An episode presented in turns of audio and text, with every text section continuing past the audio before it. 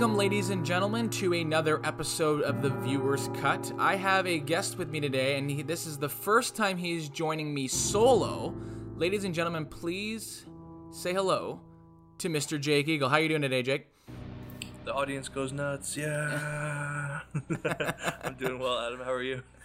Good, thanks. Uh, we got a new uh, style of episode here. Uh, we decided that we want to focus just on one movie that is very special to us. It's a movie we saw together in the theater, and for all you you know listening right now, you saw the episode title. It is "The Place Beyond the Pines."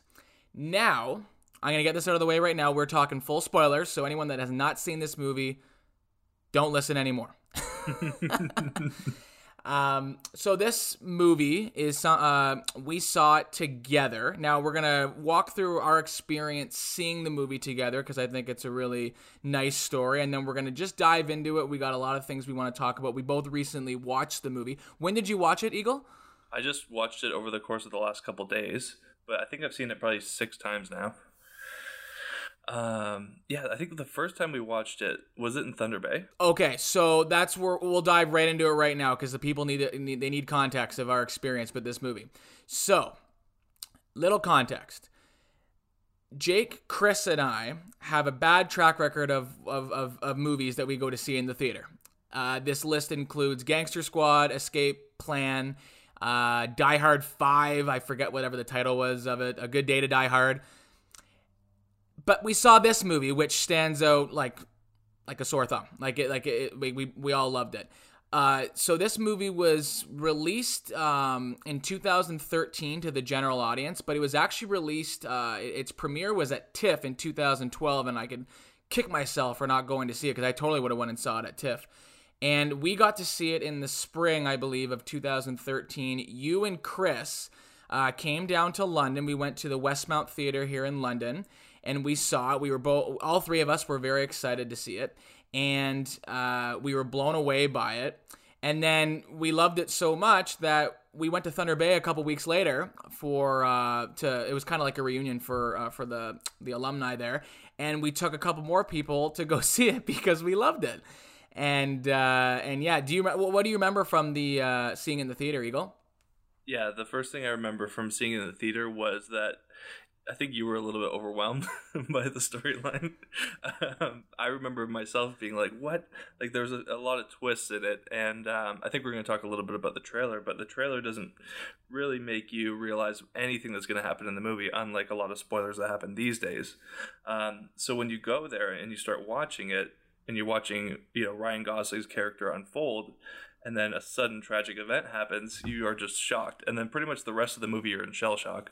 So I do remember that from the first experience and then even the second experience getting to enjoy it a little bit differently but i think that time was about seeing the reaction of the other people that were with me and waiting for them to have that same sort of feeling of like whoa this is nuts yeah like so i believe my quote to you was uh, in in the in the third act when we're we're introduced to the the two kids I literally I asked you if it was it was the guy from Chronicle. Like I, my I I can't put myself in the exact headspace, but when Ryan again I said spoiler at the beginning when Ryan Gosling died, it was so shocking. I, I, I don't even remember the first ten minutes of like the Bradley Cooper storyline because again it, the story goes to him at that point.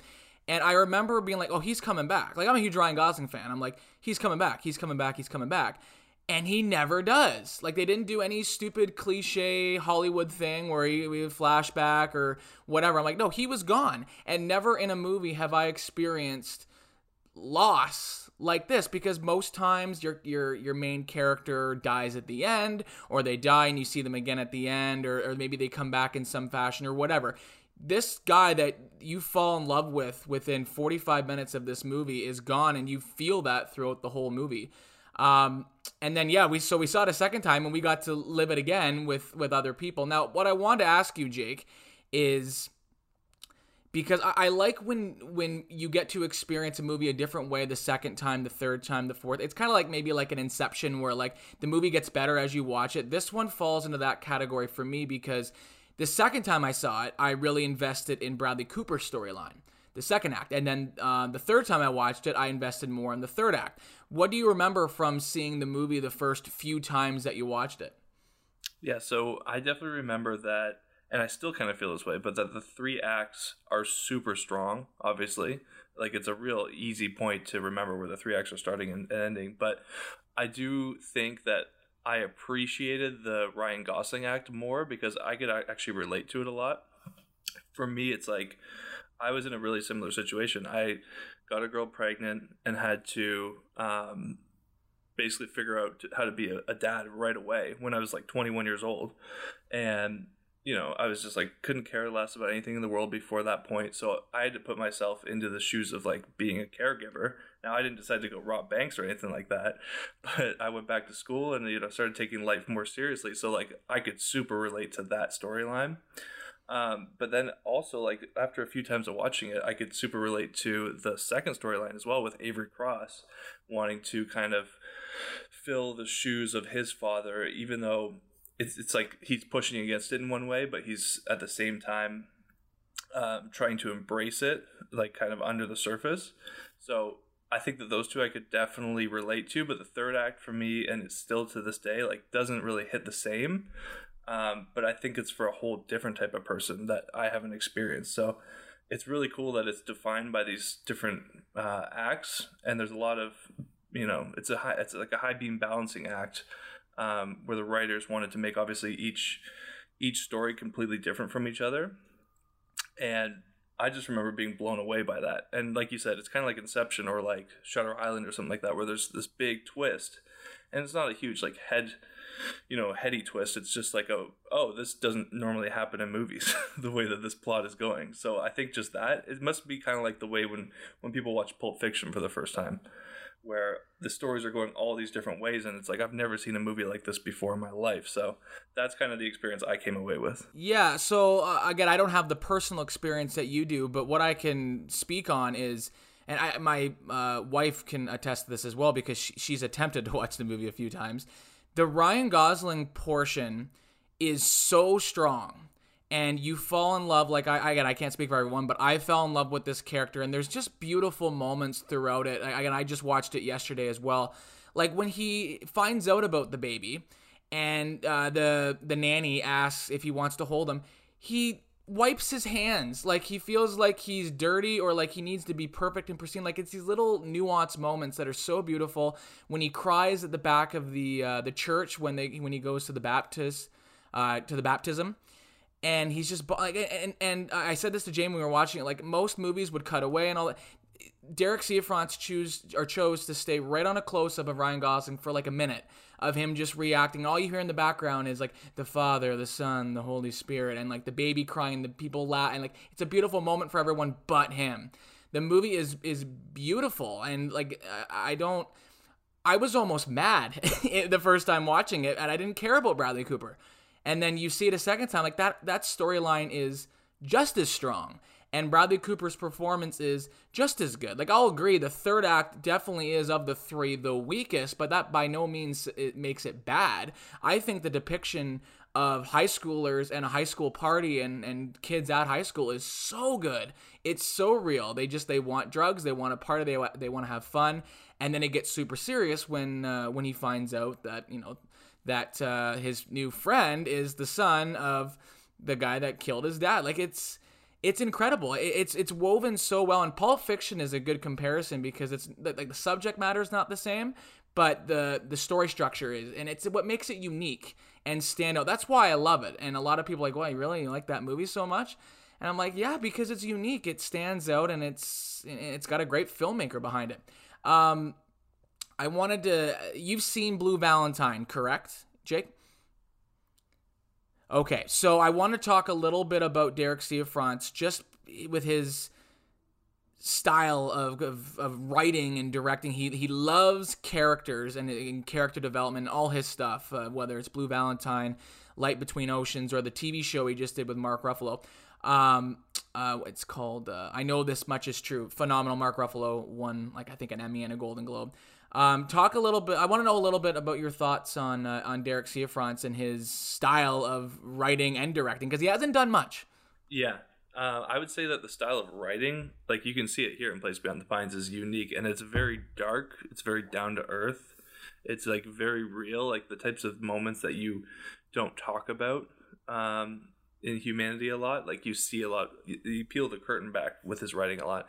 What's funny is after watching every Scorsese movie, I can really see now how much he takes from Scorsese in terms of there's like these dark characters who are fighting their inner demons. They want to be righteous. They want to be, you know, bigger than their surroundings, but a lot of the times they're being dragged down into the world that they're part of.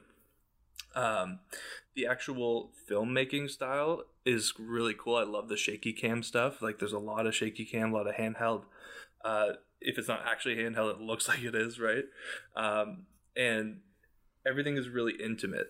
Like the camera's always right there with everybody. It's it's following the characters like how you naturally would if you were with them which again i think is something that he took from a lot of early scorsese films. Um, so i think derek cianfrance knocks it out of the park. I think that if he's doing an ode to like guys like scorsese or um, you know guys from that era then he's doing an amazing job and he's doing his own spin on it which i love. Yeah i, I didn't even think about that uh, the, the comparison to Mark, martin scorsese. I like I think it's really noble when you like you can again you want to take work as it comes and a lot of directors do a lot of movies but like this guy doesn't have a lot of stuff to his name and I think it's it's disappointing because he is so talented and he chooses really good strong material like again he has a hand in writing everything whether he writes it by himself or he has I think Place Beyond the Pines had a co-writer or two um, but uh, yeah, like he's phenomenal. And you you talked about the the the the nice touching moments. Uh, I, I, mentioned one earlier, but they do this throughout the whole movie. And like one scene that sticks out for me, and I just wanted your thoughts on it because it's a weird frame. And I, I don't know if you remember. I should have maybe mentioned something before. After he robs the first bank, and then he goes to the the diner, the restaurant. He picks up Eva Mendes's character and it goes to them in his trailer in the bed. And it's just awkward tight shot. Ryan gosling's head gets cut off a little bit as they move. She's in focus then he goes in focus. Like it, it's it's not like i wouldn't say it's this beautiful like piece of cinematography but it's so beautiful for this moment.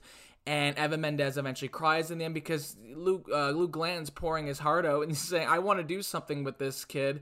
That's the first time he does it, so he remembers me and it you know it's just one shot one take. They do it throughout the whole movie. And that, that's just one that stands out to me because this guy is pouring his heart out and he he's so like another good scene sorry and i'll, I'll jump i'll throw it over to you uh, is when um, he meets uh, and i can't pronounce his name. He's a two-time oscar winner. Can you pronounce it? Mahershala ali? Yeah uh, i think it's mahershala ali Okay, thank you. I'm sorry for not being able to pronounce it. But anyways, the first time they meet when they're going to the the church and they kind of have this bro off awkward moment where he just kind of stares him and looks, you know, looks him up and down and Ryan Gosling's like, "What? What? Like what are you looking at?" And uh, this guy's rough exterior, like Ryan Gosling is full of tattoos. He's got blonde hair. He's got a shirt with holes in it. I think it might be inside out. He's got motorcycle pants on. Like this image of this person is so rough and you just want to walk away from this guy and that's literally what he does. He literally judges a book by its cover. He looks at this man he says you're no good get out of here don't do this today.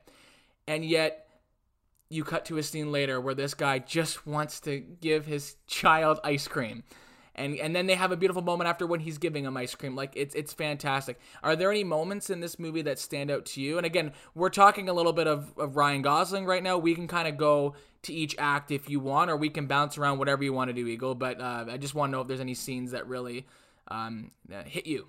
Yeah, let me just give you a little bit of my act one because like we said this this movie's kind of broken down into three acts.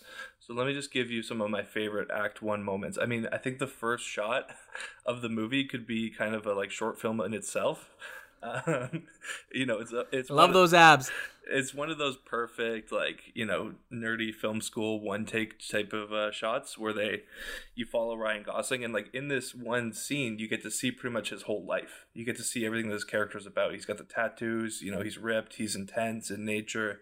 Um, this is the life he's chosen and you get to go see him go out to his like his dirt bike stunt crew and it's amazing like just from a technical standpoint how they're able to pull him out of there and actually do the stunt all in the one shot um, but you get to see everything that you need to know really about his character in that moment and honestly, at first, after watching Drive, his character gives off real like Drive vibes. You're like, oh, is he being typecast? You know, he's not saying much. He's just kind of staring at people and like he's being that kind of like solemn guy. But eventually, his character really grows quite a bit of a personality. And what I love is that there's a lot of modern Western twists in like the new kid in town trope at the at the beginning of Act One. The actors do a great job of speaking with body language as opposed to like just a whole bunch of dialogue. And what they do say when they actually talk to each other, they cut through the bullshit really quickly and they get down to like how they're really feeling, which again is what I think of like pulling back the curtain of humanity and kind of our, our moments of truth, um, even if it's in our darkest moments. So I think he does an awesome job with that. And uh, I think that his character also is kind of like stuck in this role that's been cut out for him and we can go into it but this whole movie is about like dads and sons dads and sons right so gosling wasn't able to see his dad so when he sees that his son doesn't have a father and hasn't had a father for the first year of his life he wants to do something about that to you know to change it um, I think that he like Gosling's character does a great job of showing that, but where where I think that there's like a, a perfect tag team is Eva Mendes' character. I think when Ryan Gosling wants to do something good, he's showing it with his body language and the things that he's doing. When Eva Mendes, her acting brings out the emotion of the scene, right? So, like for instance, when when he goes to the diner and he tells her that he's staying in town, um, and she starts crying as he like he rides away. Like there's like those moments where Eva Mendes kind of like brings the audience's perspective into the scene a little bit and like you mentioned with that scene where they're laying in the bed, he's just sitting there talking about why he wants to give his son ice cream, and he's just being a little bit silly about it. But she's crying because she understands the implications under the surface. So I think that she does an amazing job, and it's one of the best performances I've seen of her. Um, you know, when he whenever he confronts her, like even the scene where he goes to give her the money and she doesn't want it in the car and stuff like that, like that's a crazy scene.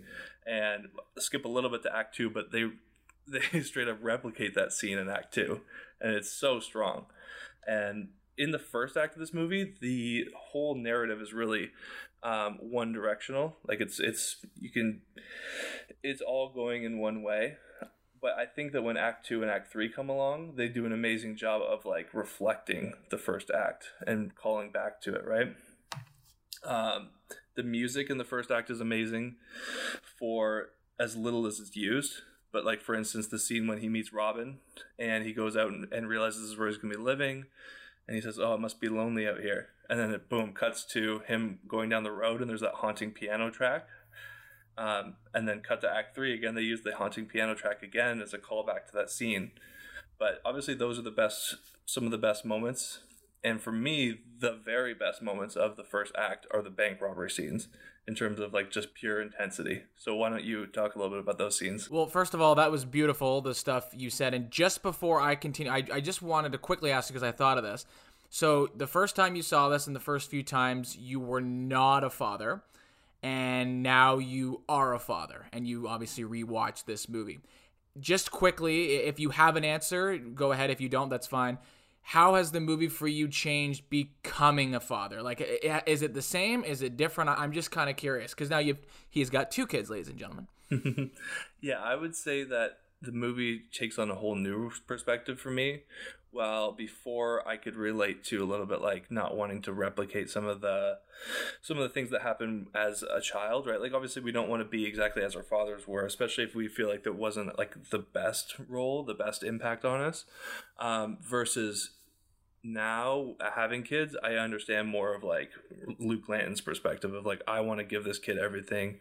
I want to, you know, I want to basically make his world the best, and it doesn't matter what happens to me. Like when when he calls b- before he's gonna die, and he's like, "Don't tell him about me." He's only doing that because he knows it's gonna be best for the kid. So you know that's the type of thing that you realize when you become a father. Is like those are so important. Those moments and I could definitely relate way more to Avery in Act Two when he's so torn up about killing Luke because he's leaving behind a one year old and he's got his own one year old. So he's putting himself in that shoe. You know, when you when you're a father and you read stories about, you know, bad parents or you know things happening, like it hits you way more than when you don't have a kid. So I think that's a perfect example of it.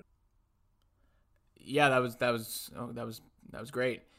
Um, quickly, well, I'll, I'll wrap up Act One, then I want to talk a little bit of Act Two with you. So, Act One, yes, bank robbery scenes are fantastic. I don't know who, if anyone has history of this, but um, Ryan Gosling always eh, wanted to rob a bank. Like he said, if he could achieve one thing, you know, it would be rob a bank and not get caught, just like for the rush.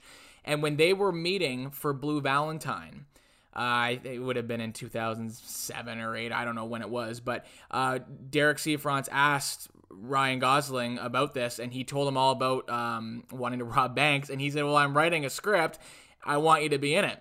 And uh, and Ryan Gosling's like, "Sure, yeah, let me know." And then after the success of Blue Valentine, it happened. Like he got he brought him back, and they did it. So I think that it's kind of like a match made in heaven. But the robbery scenes are great. They're the the way they're shot is beautiful. His his performance is genuine. I love little nuance moments again like i've mentioned before right after he robs the bank and his adrenaline is running usually in like a macho action movie you have like a stallone or whatever like it doesn't even phase them they're good whatever everything's fine. He can't even breathe in the back of the of the van. Like he's going like and he pukes. I'm like that is so beautiful because that's what you would do. Every guy would be like yeah do it whatever. Yeah you go. It, it would it would consume you and like that's literally and then the obvious uh, dancing in the dark comes on which is great. Then it cuts to now he's fine and dancing I mean so it was a good a good cut there. But just moments like that and then um, even him robbing the bank like he's he doesn't know what he's doing. He's flustered. He's like put your hands in the he's just kind of going and then he just gets out. He's and it's just very well executed. And um I'm trying. There was one other. Oh, sorry. Back to what you said before. Um, body language. Sorry, I made a note here. Uh, the scene when they're in the diner and she, he's telling him, telling her that he's gonna stay, and Eva Mendes is uh, based. I don't know what she says, but she's like, "How are you gonna support us or whatever?" And Ryan Gosling beautifully r- replies like, "Don't talk down to me." But he puts his head down, and it's like a, pretty long beat, like it's 10 seconds. Like he was actually genuinely hurt by that. And he just, and, and, again, we stay on the shot of him and he's just keeping his head down. Like in most movies, it would just be a big blowout scene. They start yelling or screaming, whatever. Like a lot of writers would just write more dialogue just to, uh, you know, express what he's thinking. But all Luke Glanton says is, don't talk down to me. And he just puts his head down.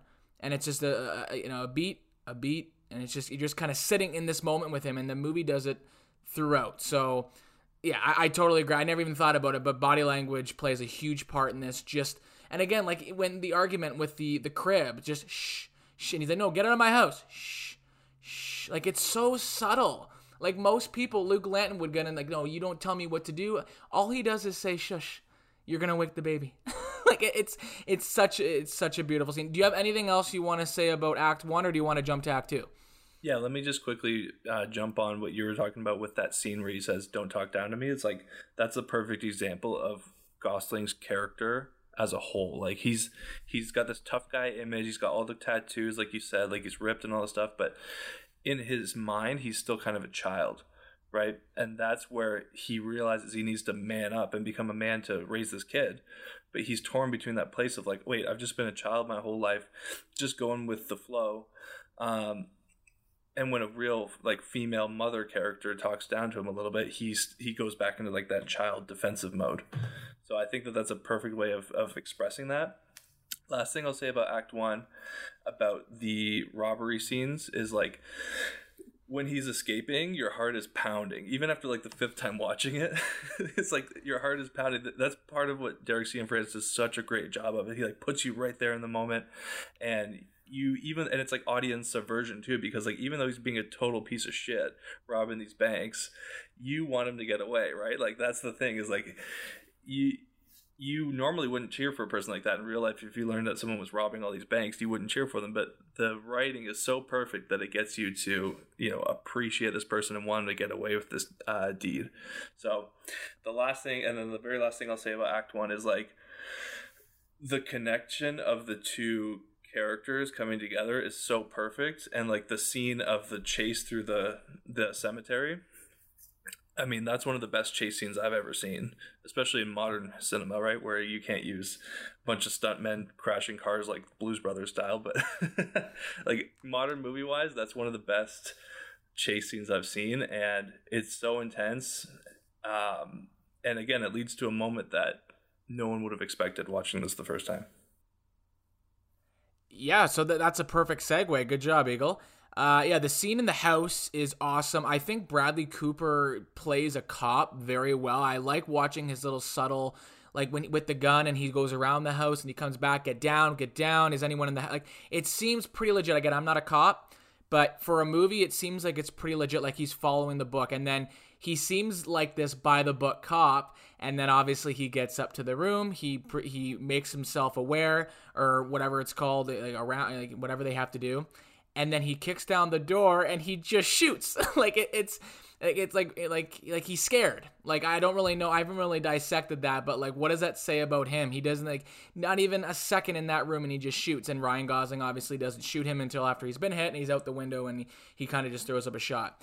And then the whole moment happens i remember sitting in the theater like oh my god hold on and they do a great job and again, you don't think of it the first time you watch it, but when Ryan Gosling first gets there and looks out the window, again, body language. He has a moment. He's looking out the window. He knows it's over. We don't see what's out the window, but now, obviously, when we know what happens, it's like he's not getting out of there. There's no way out. He looks out the window and then he lets the people go. He's not a terrible person. He lets the innocent people go, and then he makes a call, like you mentioned earlier, to uh, to Eva Mendes's character, Romina, I believe her name is, and um, and then yeah, and then you're introduced to Bradley Cooper, which is beautiful. His first scene in the hospital, well, second scene technically, in the bed is great. He breaks down right away, and then you get introduced to his wife.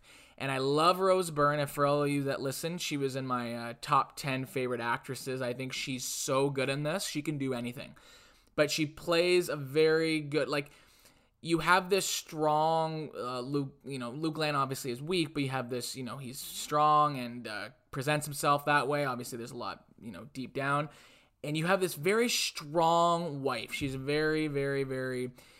She likes to express her opinion. She likes to basically tell Bradley Cooper what to do. Obviously, there's scenes when the guys come over and she doesn't want him going out. Like it's very obvious that there's something going on in this relationship. It's not quite right.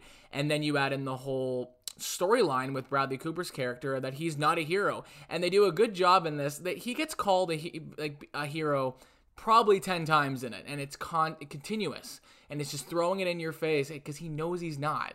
And um, one scene that always stands out to me is when he's meeting with the shrink, and he on his own brings up, well, it's not, you know, it's not easy having a having a, having a kid around, and she picks up on it right away. Well, why'd you say that? Why'd you say that? Is it because you feel bad about what you did to this other kid that's not going to have his father? And then Bradley Cooper's performance is so good. He doesn't even reply. He starts tearing up. It's, his eyes are all red, and he just nods his head. And it's like, yes, because again, you could easily just do, yeah, that's, you know what, you're right. That's why I'm upset. Yeah, yeah, no just a beautiful moment, and you sit in it with him. Um, I've said a lot. Go Eagle. no, and that's another perfect example of the body language thing, right? Like it's it's characters. I mean, and they got the perfect actors for this. Like this is like the A list of A list guys and girls who know how to speak without speaking, right? Um, but the thing I'll say that's amazing about the start of Act Two even though when you said the first time you watched it you couldn't even focus right? Because of what had happened. But what i think is is brilliant is that they throw you into a whole new storyline that you have no idea what's going on. Um, there's already these deep-seated things happening in that storyline and they have to kind of like slowly explain it to you by keep and still keep the same pace that they tried to keep up in the first act. Um, so like when avery's getting uh, grilled by the da you know you, there's this real sense of underlying tension and like as an audience member you have no idea what is happening like who this guy is what relationship they have to each other it slowly unfolds, and as you watch it, you know, a second and third time, it makes a lot more sense. But they do an awesome job, and similar to Luke, I think Avery is trying to rise above the dark personalities around him. And like you said, like he doesn't feel like a hero, even though everyone's calling him one. So really, what his whole purpose in that act is to do is to actually become the hero that people are calling him, which ironically then makes him a piece of shit in the same people's eyes, right? It's like it's like this conundrum that he's facing where it's like, no, to be a hero, I really have to get to the bottom of the sketchiness that's happening. And I think at this point in time, in 2013, when this movie came out, um, the you know we weren't talking about police corruption as much as we are now, but this movie hit on that so early, and it does a great job of showing like the underground of a small town and and you know how everything's connected. Like when he wants to rat out his his coworkers for being total assholes. Um, his sergeant goes to them and tells him about it. Right? It's like every his hero image starts falling apart on him as he's actually doing the hero deeds. Right? Which is I think is really cool. What I love about Act Two really is the cinematography around Ray Liotta specifically. Um, when you first meet Ray Liotta's character, he's like in the background you know he's like he's at the door and it's like in the back of the view you can hardly even see him but there's like something really ominous about his character and other times when you see him like for instance when he pulls over avery you just get this like shot of like just his chin hovering above the the windshield. It's like the cinematography just around ray liotta like makes him so creepy more than anything he says or does which i love. Um, but yeah, I mean, I think it's just phenomenal script writing to actually get us to the point where we care about Avery, even though he just killed his character that we care about. You know, we we basically take the feelings of resentment that we had towards him and then start building this like trust with him, which again gets broken in Act Three. But uh, I'll let you continue. What else do you did you love about Act Two? Yeah, like, again, to go back to my initial time watching it, like it's it's amazing that I really didn't take anything away, whether it was anger or confusion or longing for Ryan Gosling to return. Like this was this had to have been something that was discussed at some point in, in the process of making this movie. Like it's ballsy doing that because you're taking away your main character, like Luke Glanton is your protagonist up until his death, and then you're shifting mid story for us as a viewer, and you're starting a whole new story. And like I don't know if anyone was against it or fought him on. I have no idea. Obviously, he stood his ground if there was. Um, rewatching it now, knowing the movie as much as I do, I still feel the movie take a hit, but it's more biased for me because like I love Bradley Cooper, but I, I love Ryan Gosling more in this role. But you said it before, the casting was perfect. Bradley Cooper plays this so well, and this was before Silver Linings Playbook. Silver Linings Playbook came out before this movie, but he filmed this before Silver Linings Playbook came out. And I remember watching an interview where Derek Cianfrance said like uh, he he was kind of getting big. He did the first couple Hangover movies and like Wedding Crashers, but like he says like no no like I, I filmed my movie first. Like I knew how great he was before Silver Linings Playbook because that's obviously the movie that gave him a lot of buzz. But his subtle performance in this is great. And one scene that sticks out for me in the second act that I really like is the scene with his dad in the pool, where his dad manipulate him a little bit. Like he he says to him, like I thought, you know, I didn't know, I didn't want to talk about this. I just thought the pool would be good for my for my leg. And his dad, I mean, you have this scene where your father's giving you advice and it's talking. You didn't get, you didn't really get that in the first act. You had, you know, absent father and like the effects it has on you and someone trying. This is a father that's clearly in the life of his son, and his son doesn't like everything he's saying, and he's nervous and he's scared. And uh, just a scene that stands out that I love uh, and then obviously when they replicate the scene when he brings the money back, he's guilty. He gets the lion's share of it. I think it's like seven grand that he gets out of it when they steal the money back, and like the corrupt cops. And they mirror it again. And Eva Mendes's performance, I don't think we've talked about her enough in it. She's so good. She just says like, "You fucked my life up." Like even though he would have been in jail and it would have been a screwed up life anyway, she still is able to tell him, "You." She's able to look beyond that and say, You still fucked my kid's life up, whether he would have been in jail for however long, I don't know. like he's not going to have a father. It's just expressing how important it is to have a father in your life to be present and a mother obviously too, but in the context of this movie, just how much presence is just to be alive, whether it is in jail or whether it's in a halfway house or whatever. How important it is to just be there. And she knew, I'm convinced, she knew what Luke Glanton was trying even though he was he went to jail and she yelled at him the scene before when he hits uh, coffee in the head. She knew he was trying, and she probably had a glimmer of hope that he was going to continue to try and do whatever he could to be in his in her kid's life. And you see it in the stock footage of the news uh, when she's crying at the scene of the crime. It's not even a scene like it's not a full blown scene. It's just on the TV, but she's bawling and she's freaking out because she doesn't think about the criminal and what he did. It was this guy that was trying to do the right thing, and Bradley Cooper didn't do the right thing. Whether, I mean, you can say what you want about him shooting first, that's fine, but lying about it and you know, so you have this cop that's built up as this hero, but he's not, and you have Luke Glanton who got shot. Everyone can, I forget what they call him, the Moto Bandit or whatever. He's getting his name, you know, run through the mud, and Bradley Cooper is arguably in his own way corrupt and you know lied, and now he's has to go on his own path to make things right, which eventually takes us to the third act. Now, before we jump into the third act, is there anything else you had to say about the second act? No, and actually going back to act one just really quickly, there's one there's one thing I totally forgot, but it's like the scene after he hits Kofi, because he just brought this up when he hits him with the wrench and he takes his son Jason and, and goes out to the front patio and just kind of holds him there for a minute. It's like that moment is so crushing because you know, especially going back and watching it a second time, you know that that's the moment he realizes like this isn't going to happen for him. The person that he wants to become, this dad that he wants to become, is not going to work because he's got this like thing inside of him that just is a violent person, is like an angry person, and hit whatever his fundamentals are aren't going to work with the fundamentals of these people around him who are helping raise his son. Um, so yeah, so that's the, the only thing I'll say about that scene.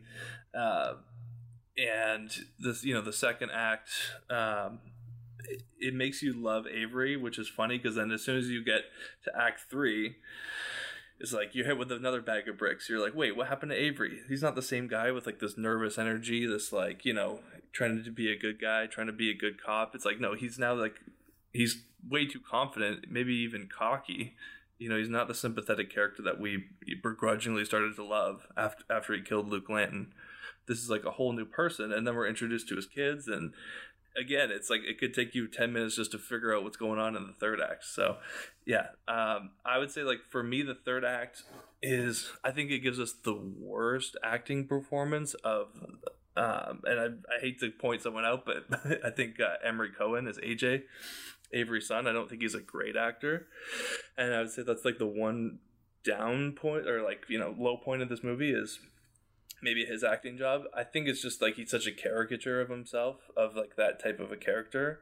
Like, and I get the position that his character's in, where he's like supposed to be this like street talking like suburbs kid, but maybe I grew up around too many people like that. It just doesn't sit with me. Um, but I think what mitigates his character is Dane DeHaan, and this is a thing actually with both Dane DeHaan and uh, Mahershala Ali. It's like I when I watched that movie, I didn't know he, who either of them were, but I'm totally not surprised after watching it that they became like mega stars. you know, because I think that Dane DeHaan as well is like amazing in this role. Amazing. So yeah, why don't you talk a little bit more about what you think of Act Three? Yeah, I mean, like I said before, it's no surprise that uh, uh, Mahershala. Sorry, I'm gonna keep butchering it. Can you say it one more time? Mahershala. Yes, it it comes to no surprise to me that he has won two Academy Awards. I think he's an awesome actor, and I agree with you as well, Dane DeHaan. As you we I told you earlier, I was I was asking you the first time I watched this movie, is that the guy from Chronicle? Because I liked him in Chronicle. He was great.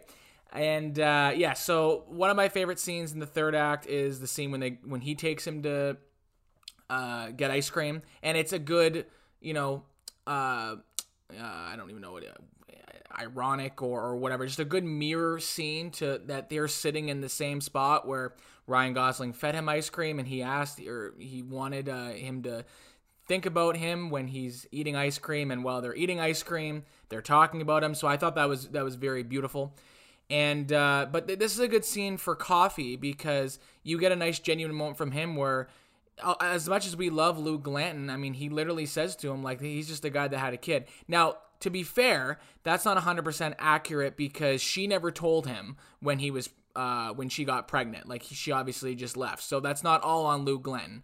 But anyways, back to Coffee. He just says no. He's just a guy that had a baby.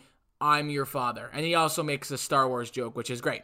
But um, he just says I'm your father, and then obviously it's alluded that he's the one that tells him uh, his um, the uh, he tells him the name of, of his father, Luke Glenn, because it cuts to the scene after him Googling him. So obviously he does him a favor where he understands the importance of a father. He probably obviously has a father of his own, and he sees the vulnerable moment. Uh, uh, uh, Dane DeHaan, how vulnerable he is in that scene. So obviously he tells him because he knows how important it is. Again, the the the crushing theme of this movie is the importance of father parenting, being in your uh, being in your your kid's life the impact of the decisions you make and how you know legacy and all that kind of stuff which is great. And that's just a good little subtle scene and i'm glad they gave that to coffee because he doesn't have that many scenes in the movie. And um, in regards to the performances dane dehaan is great. I don't not like um, avery's kid as much. What'd you say his name was AJ, right, right. I, I don't. Again, I, I don't. I think it's it's definitely the weakest performance of the movie of all the of the all the main ones. But I don't find it that bad. I think he's got some really good moments that stand out again. Uh, the, performances by everyone else are so great that obviously it does stand out a little bit.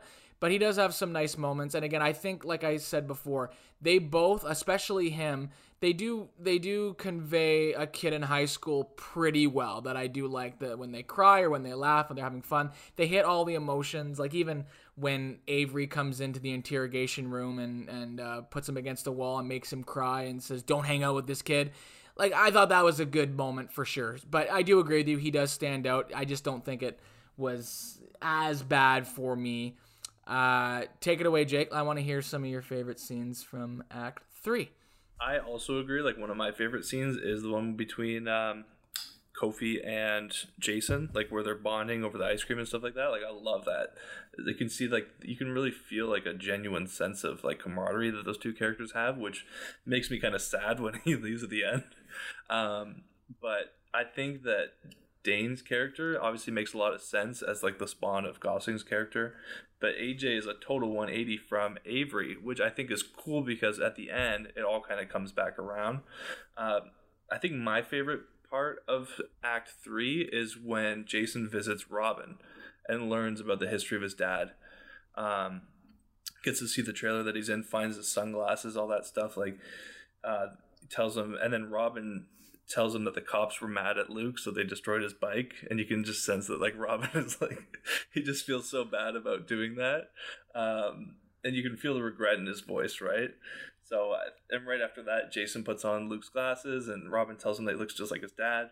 And then that haunting piano theme plays again as he drives down the road. It's like, okay, that's when the whole movie to me like comes 180, and it's just like it all is connected. Um, if you didn't get that from watching it the first time, like it totally connects at that point. Um, so then I think a lot of the stuff from Act One comes back in Act Three. Like like I said, the music cho- choices, the Western guitar that plays when Luke is on his bike, also plays when Jason is on his bike. It's like a Ennio Morricone soundtrack. Um, the intense robbery scene where he robs the oxy from the pharmacy is like almost a it's it's like a mini version of the bank robbery scenes and same thing when uh, AJ beats the crap out of uh, out of Jason it's like a mini version of when Avery shot Luke, right? It's like everything's like just a little condensed version of what happened in the acts before. Um, but yeah, I think those are my favorite parts. I do like when a uh, when Jason finally confronts Avery, and he's like, you know, how where's my son?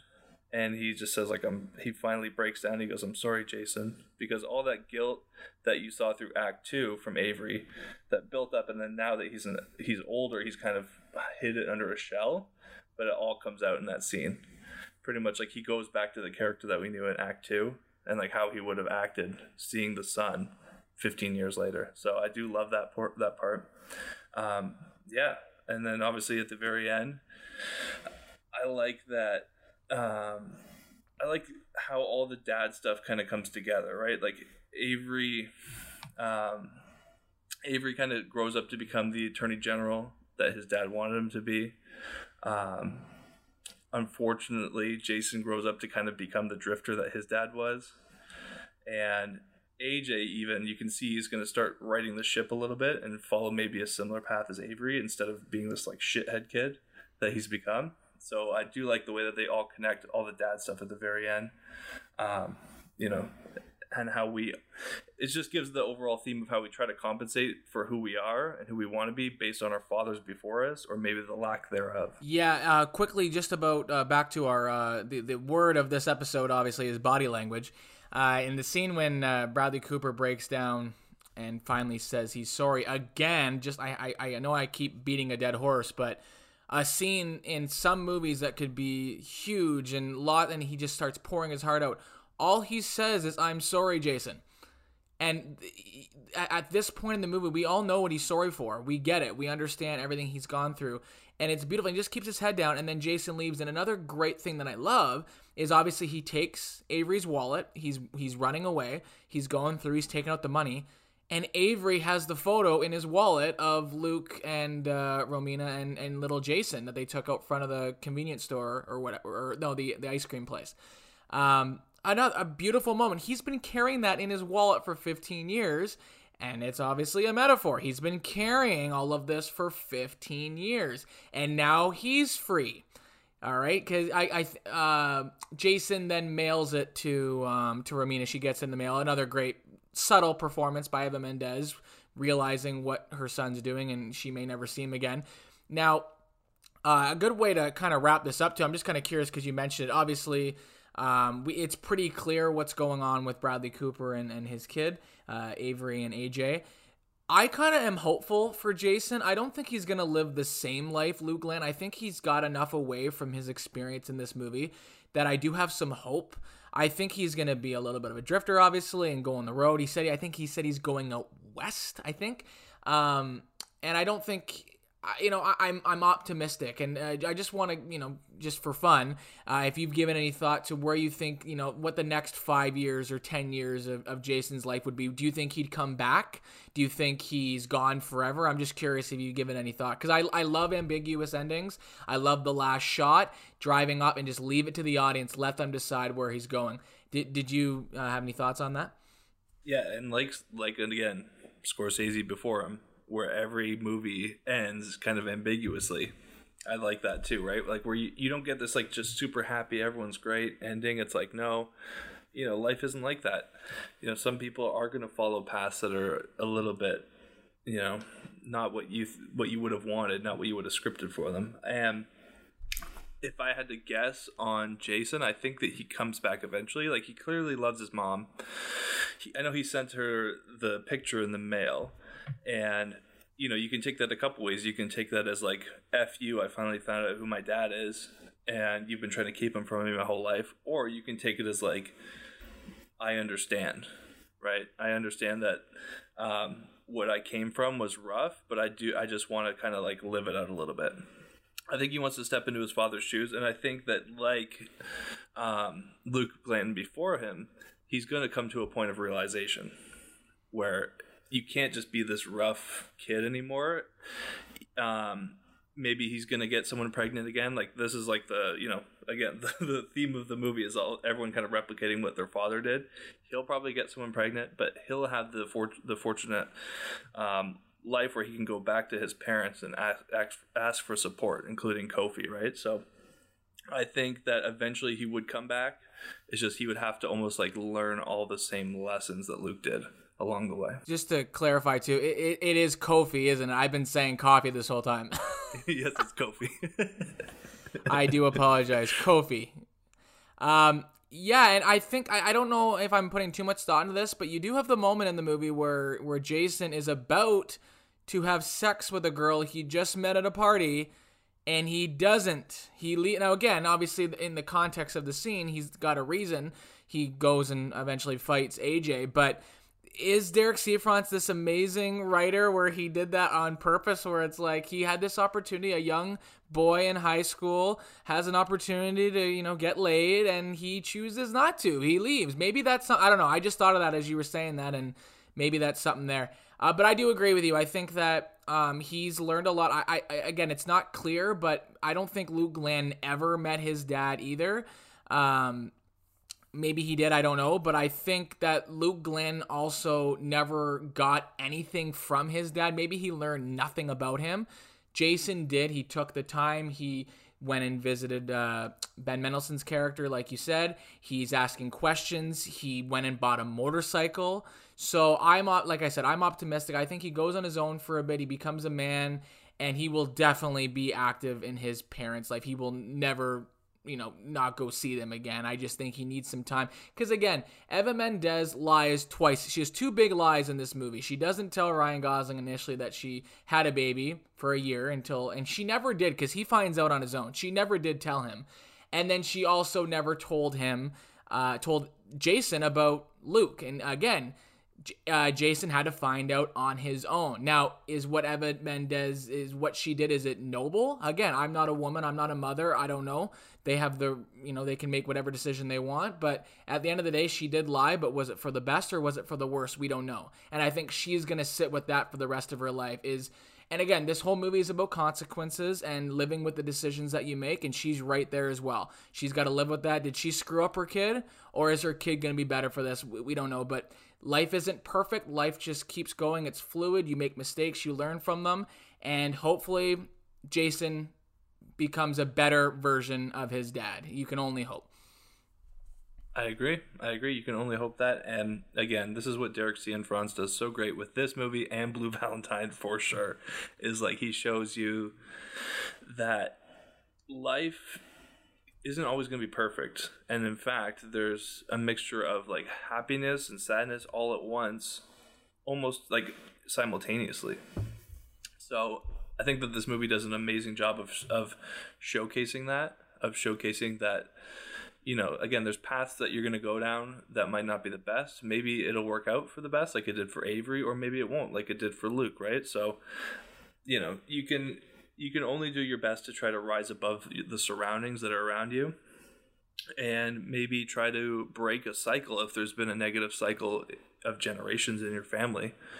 Um, and i think that's what this this story tells a great job of. Yeah really uh, uh, nature versus nurture is a is very relevant in this movie about this like you said about the the atmosphere that you grow up in what you have what you don't have uh, everything has positive and negative effects. So I think we're in agreement with that. And again, you mentioned it, Blue Valentine, Light Between Oceans. I don't know if you've ever seen that. I would definitely recommend. It's it's it's the weaker of the of the big three, but it, again, great, great, great character piece. A lot of um, heartache and a lot of uh, pretty much the whole movie's heartache. Very, very tough subject matter, um, which I like about Derek. He's not afraid to tackle that kind of stuff. He does it as well in the Mark Ruffalo show. Uh, I know this much is true. He's not afraid to tell the dark stories and to fill them with a little bit of hope and a little bit of light and stuff like that. Um, to wrap this up, I, I, I think we basically both answered. I'm just curious in regards to the three acts does it go one, two, three for you? Yeah. Does it do the same Okay, I figured. Yeah. same for you. Um, uh, yeah, same for me for sure. Luke Glenn's storyline is again. It's beautiful because I love the movie that they gave us. I think it's perfect. I would have loved a full movie of just Luke Glenn. I would have loved a full movie of Avery. I may maybe not loved the full movie of of the kids, but the first two acts I would have taken a movie just full of that because I think they were, they were both very very very strong stories and like I've admitted here, if you've only seen this movie one time and you didn't love it, give it a second watch just to see again, it's not for everyone, but it is a very well made movie, well performed. If, you love Ryan Gosling, if you love Bradley Cooper, if you love Eva Mendes, if you love Ray Liotta, check it out. And uh, I thought about uh, how to end this, Jake, and I figured uh, the only way that we could end this is if you ride like lightning, you're going to crash like thunder. Beautiful. He knew exactly what I was throwing down. That's great.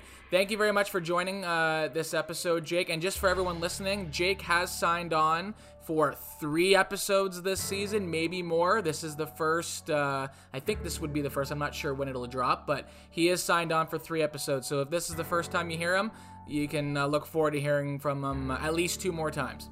Get used to this voice. Thanks for joining me, everyone listening. Please go watch Place Beyond the Pines, and uh, yeah, we appreciate you uh, listening. And I hope everyone has a great day.